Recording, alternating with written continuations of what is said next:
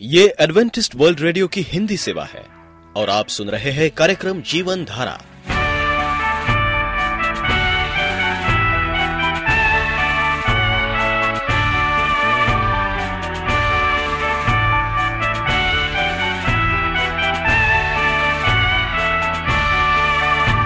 कार्यक्रम जीवन धारा सुनने वालों को मैं स्मिता और मैं अमित हमारा प्यार भरा नमस्कार।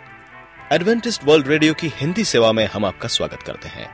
श्रोताओं, आइए, आज प्रसारित होने वाले कार्यक्रमों की जानकारी दे दें। पवित्र बाइबल का संदेश। तो चलिए।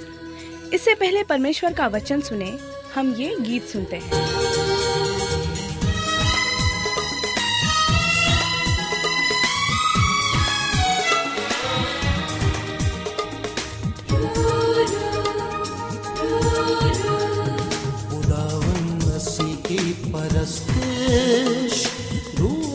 सच्चाई से हो।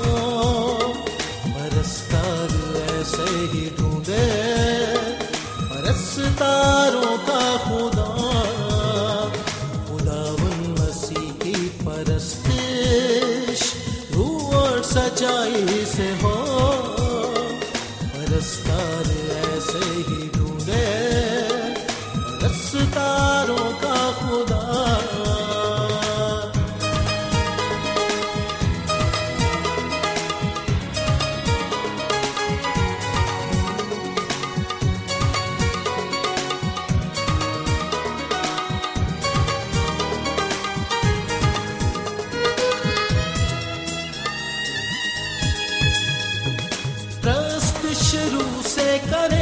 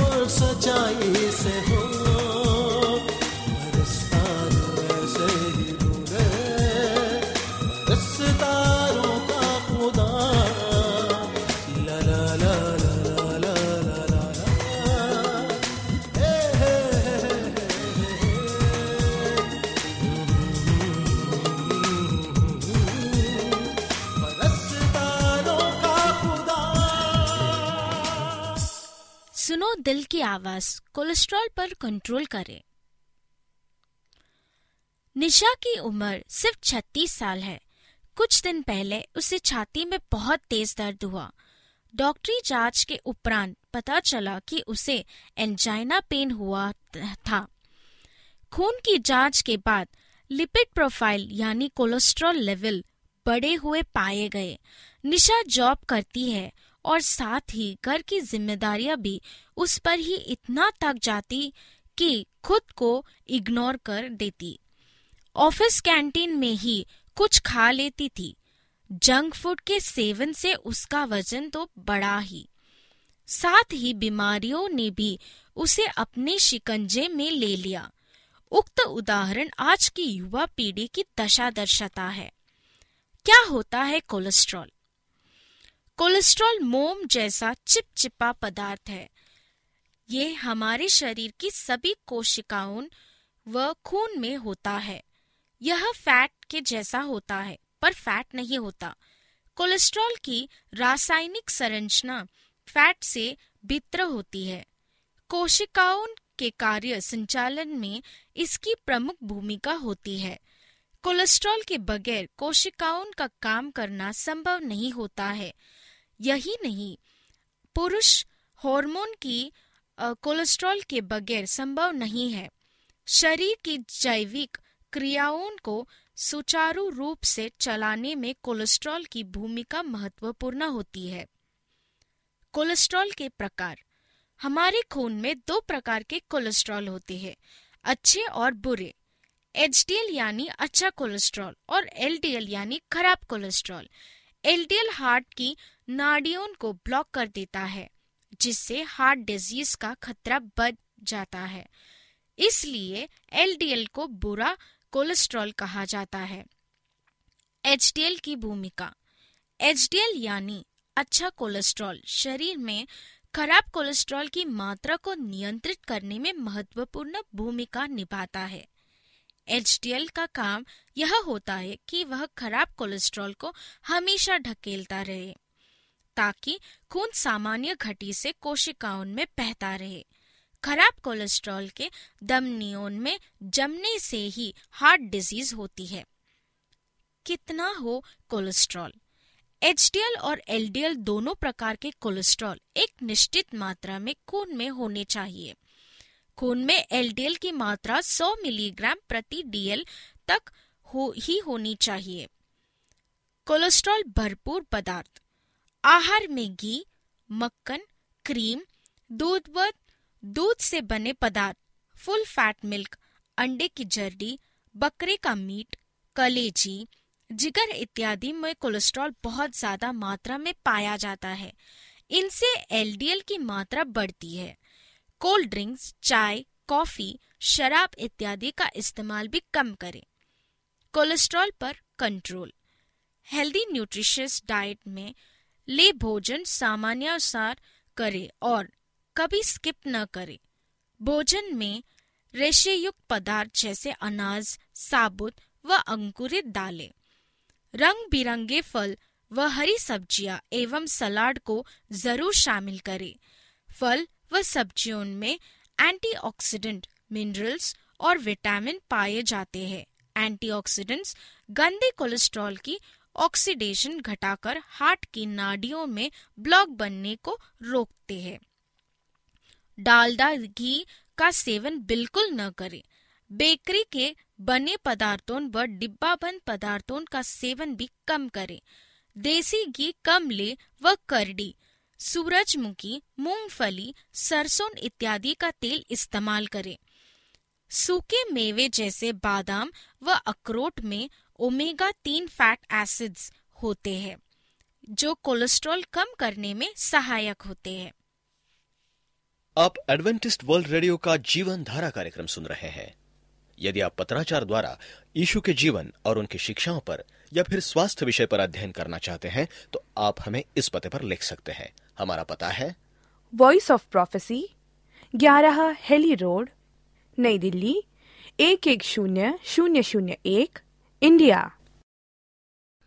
परमेश्वर की इच्छा और उसकी अनुमति। प्रिय रेडियो मित्रों प्रभु यीशु मसीह के मधुर और सामर्थ्य नाम में आपको भाई मॉरिस माधो का नमस्कार। मित्रों, आज हम चर्चा करेंगे परमेश्वर की इच्छा और उसकी अनुमति। परमेश्वर की इच्छा और परमेश्वर की अगुवाई आत्मिक सच्चाइयों की दो सुंदर बातें हैं। वे नजदीकी से एक दूसरे से संबंध रखती है, एक दूसरे की पूरक है। वे आपके लिए परमेश्वर का अनुग्रह भरा प्रबंध है। आपके लिए दोनों को समझना बहुत महत्वपूर्ण है। एक बार वे बाइबल में और अनुभव में इतनी निकटता से संबंध होती है। कई बार हम अगुवाई और परमेश्वर की इच्छा दोनों को एक ही अर्थ में उपयोग कर लाते हैं। परंतु इनकी धारणा में विशेष भिन्नताएँ हैं। आइए पहले परमेश्वर की इच्छा को ध्यान से देखें। बाइबल बहुत बार परमेश्वर की इच्छा के विषय में हमें बताती है। और जो कुछ परमेश्वर हमसे करना चाहता है, वो अपनी इच्छा अनुसार ही करता है। सर्वप्रथम उसने स्वर्गदूतों की, सृष्टि की, फिर सब आसमानी चीज़ों की, उसके बाद ब्रह्मांड और पृथ्वी बनाई। अंत में मनुष्य की रचना की। उसने मनुष्यों को अपने स्वरूप में रचने का चुनाव किया। वो चुनाव करने और उसके साथ पवित्र संगति करने के योग हमें बनाया। चूँकि चुनाव में पाप की संभावना सम्मिलित थी, शामिल थी, इसलिए उसने एक प्रबंध किया। उसने प्रभु मसीह को इस संसार में भेजा। अपना इच्छा इच्छा अनुसार ताकि हम सब बचाए जाए। इसलिए हम खास स्थिति में परमेश्वर के साथ है, क्योंकि हमें परमेश्वर के साथ रहना है। इसलिए बाइबल में लिखा है कि परमेश्वर मसीह ने प्रार्थना की, तेरी इच्छा मेरे जीवन में पूरी हो। यानी कि यीशु चाहता है कि उसकी जीवन में परमेश्वर की इच्छा पूरी हो जब वो इस पृथ्वी पर आया। उसी प्रकार हम मनुष्य को भी ये प्रार्थना करनी चाहिए कि प्रभु, तेरी इच्छा पूरी हो मेरे जीवन में, ना कि मेरी इच्छा। पर मैं सभी बातों का पहला महान कारण है, परंतु उसकी बुद्धि और इच्छा के कारण, प्रकृति के नियम और मनुष्य भी दूसरा कारण बन जाते हैं। परमेश्वर के ठहराए कार्य करने के लगातार तरीकों में हम प्रकृति के नियम या विज्ञान के या स्वास्थ्य के नियम कहते हैं। याद रखिए कि परमेश्वर अपने बनाए नियमों का गुलाम नहीं है। वो अस्थायी रूप से प्रकृति के किसी भी नियम के परे जाकर अपने पवित्र उद्देश्य को पूरा करने के लिए हमेशा कार्य करने में स्वतंत्र है। हम इसे आश्चर्य कर्म कहते हैं। परंतु परमेश्वर के लिए ये सिर्फ़ एक कार्य है। वो अपने नियम को न तोड़ता है, न बदलता है। परंतु उस क्षण के लिए सर्वश्रेष्ठ रूप से सर्वपरि बना देता है। परमेश्वर की इच्छा है कि सभी मनुष्य क्या करे? पछताप करे। दूसरा पत्रस तीन नौ में लिखा है हम सबको क्या करना है? परमेश्वर के सामने अपने पापों को मानना है और पछताप करना है। पाप से मुड़ना है। तभी तो हम उद्धार पाएँगे। यहाँ लिखा है, दूसरा तिमोत, पहला तिमोती दो चार में, तभी हम उद्धार पाएँगे। परंतु सब लोग ऐसा नहीं करते। सब लोग डरते हैं, घबराते हैं और सोचते हैं कि हम कैसे परमेश्वर के सामने अपने पाप को माने या पछताप करें। और हम जब ऐसा नहीं करते हैं तो हम उसकी इच्छा का क्या करते हैं? उल्लंघन करते हैं। जबकि ये परमेश्वर का परम उद्देश्य है कि हम उसकी आज्ञाओं को माने। प्रभु की इच्छा समझने के लिए हम जिम्मेदार हैं। इफिस पाँच सत्रह, हम सब जिम्मेदार हैं। हमें प्रभु की इच्छा जानना है, प्रार्थना में बाइबल पढ़ने में हमें आगे रहना है। और अगर हम ऐसा नहीं करते हैं तो ये मूर्खता है। बुद्धि की कमी या के कारण ये होती है। इस यूनानी भाषा में एफ्रोन कहते हैं। इसका अर्थ है समान बुद्धि की कमी या बुद्धि ना होना। पौलुस ने नए निविश्वासी के लिए क्या क्या लगातार प्रार्थना की कि वे परमेश्वर की इच्छा के ज्ञान से भर जाए। कुलोस एक नौ। यहाँ लिखा है कि हम परमेश्वर चाहता है कि हम परमेश्वर के ज्ञान से भरे अपने आप को। उसका अर्थ उद्धार के प्रति परमेश्वर की सलाह नहीं है। न ही वो सलाह जो मसीह ने, में हमें जताई गई है। परंतु हमारे जीवन के चरित्र के लिए उसकी इच्छा ताकि हम उसके योग चल सके। मेरे दोस्तों हम देखते हैं बाइबल में कि हमें सभी बातों में परमेश्वर की इच्छा को जानना चाहिए। सभी बातों में। बड़ी बातें हैं छोटी बातें हैं। सभी बातों में हमें जानना है कि, ये परमेश्वर की इच्छा हमारे जीवन में है कि नहीं। मैं जो कार्य करने जा रहा हूँ क्या परमेश्वर की इच्छा है या नहीं है? कि हम खुद अपने मन से इस कार्य को कर रहे हैं। क्योंकि हम सब लोग परमेश्वर के लोग हैं, हमें चाहिए कि हमें परमेश्वर के पास जाकर हमारी इच्छा को ज़ाहिर करना चाहिए।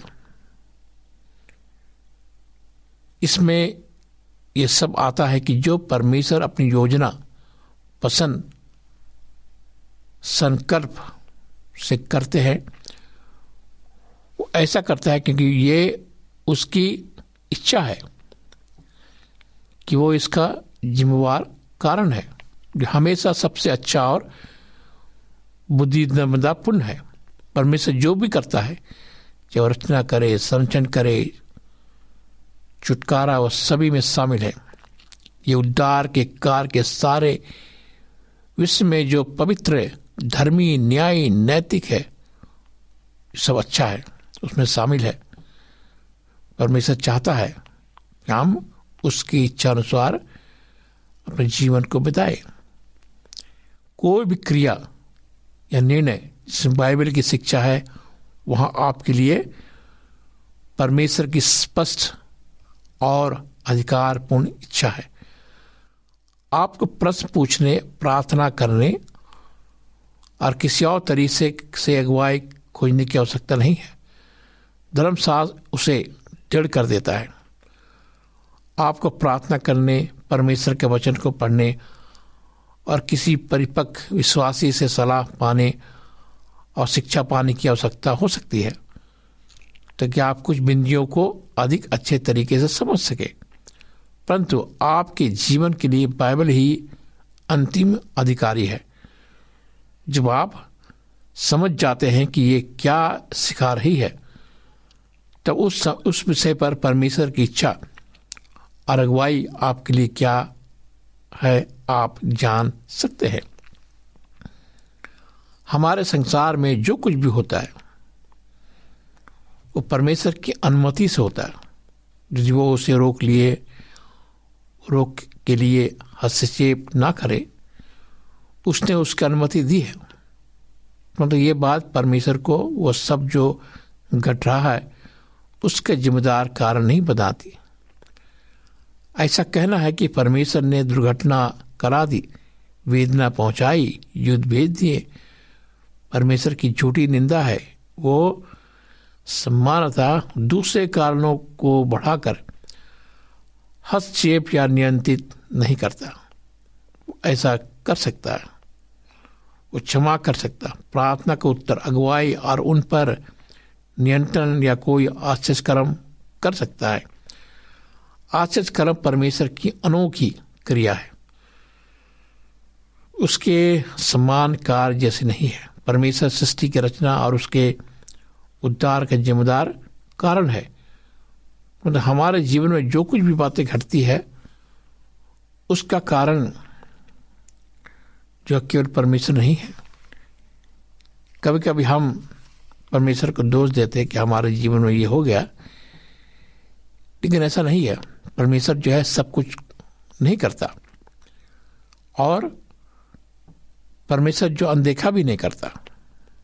इसीलिए हमें चाहिए कि हम, हमें ये समझना चाहिए कि यदि कोई इमारत ढह रही है, उसमें लोग मर रहे हैं, ऐसी बातें मत कि ये परमेश्वर की इच्छा थी। कि इतने लोग इस प्रकार मर जाए, यदि उस इमारत का बनाया जाना ठीक तरीके से नहीं हुआ तो इसका जिम्मेदार कारण मनुष्य है।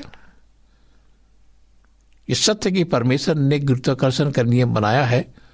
उसने मनुष्य को इस योग्यता के साथ बनाया है कि वो इस पर बनाना सीखे। लोग वहाँ परमेश्वर की अनुमति से दबकर मर गए, क्योंकि परमेश्वर ने अपनी अनुमति करने की शक्ति से हस्तक्षेप नहीं किया था कि वे इस इमारत में ठीक से पट्टा बिठाए। मेरे दोस्तों, परमेश्वर ने शैतान को एक पवित्र जन करके उस शक्ति से रचा, जो अप्रधान कारण हो। शैतान ने पाप किया, परमेश्वर और मनुष्य दोनों का शत्रु बन गया।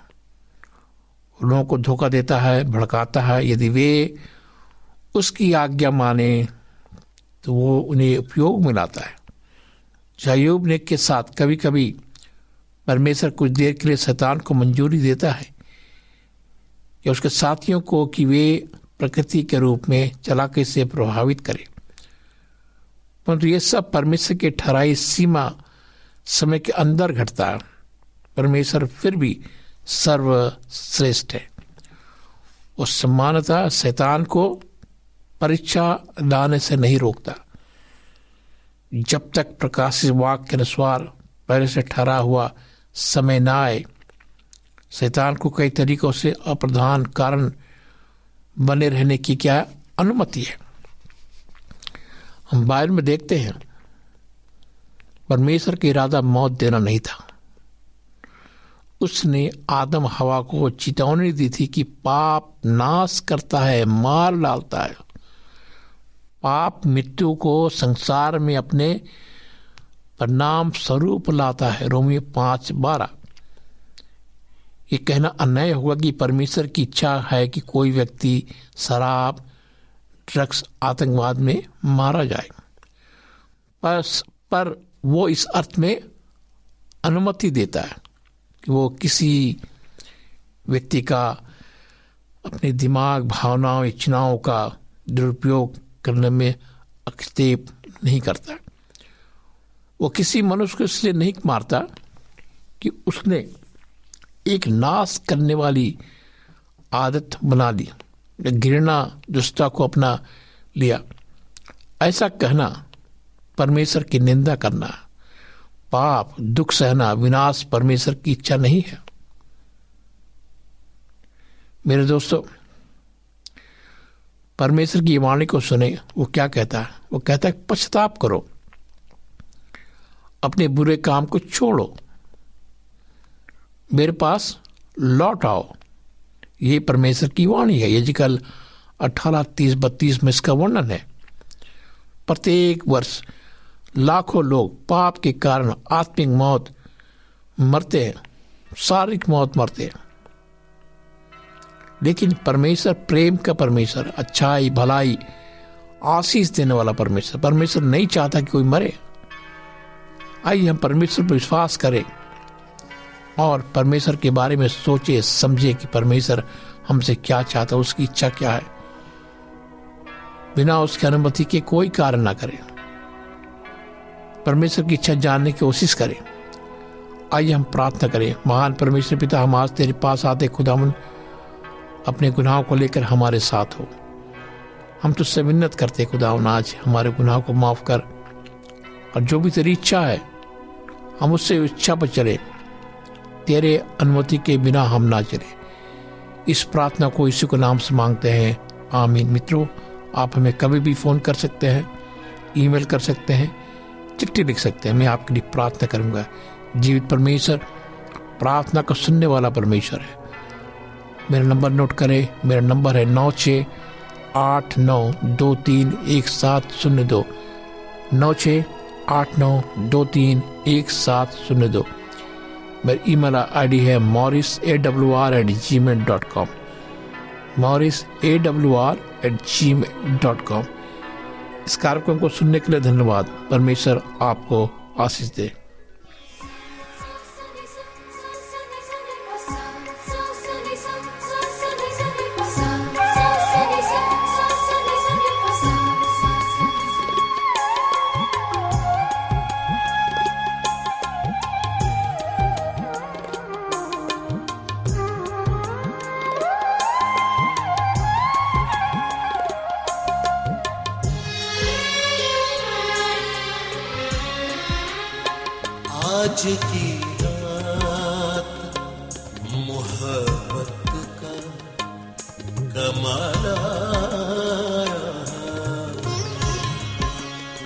आज की रात मोहब्बत का रमाला है।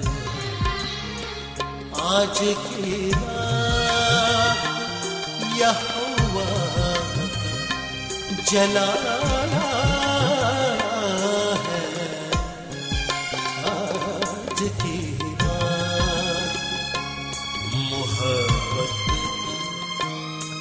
का